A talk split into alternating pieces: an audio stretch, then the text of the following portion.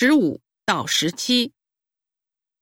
现在很多家长都争先恐后的对自己的孩子实施学龄前教育，即所谓的超前教育，为的是不让孩子输在起跑线上。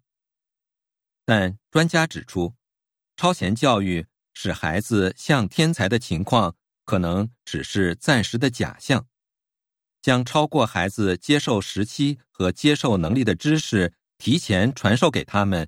会带来拔苗助长的后果。在本该无忧无虑、开心玩耍的年纪，却被家长和老师命令安安静静的长时间坐着接受各类知识，这种超前教育并不适合学龄前儿童，也不符合他们的发育规律。已有跟踪调查显示，让孩子们早于同龄人掌握更多的技能，这种优势。并不一定能保持下去。不少儿童小学四年级后会逐渐丧失这些能力，而遵循儿童发育规律接受教育的孩子，其后绝大多数都赶上或超过了接受超前教育的孩子。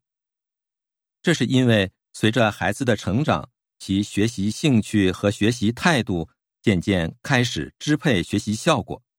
一部分接受超前教育的儿童容易出现厌学的现象，学习成绩也随之下滑。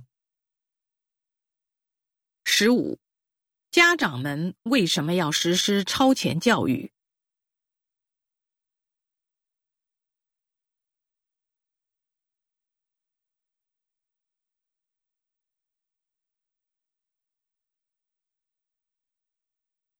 十六。超前教育的隐患是什么？